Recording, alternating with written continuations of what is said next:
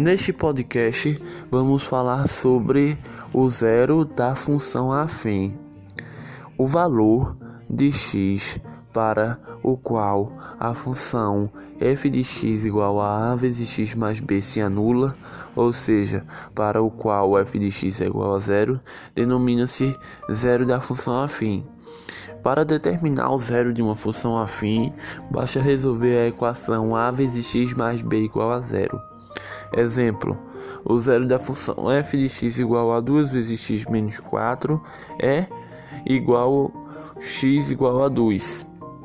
Interpretação geométrica. Geometricamente, o zero da função afim f de x igual a a vezes x mais b é a abscissa do ponto de intersecção do gráfico da função com o eixo x. Muito obrigado por ouvir este podcast. Até um próximo conteúdo.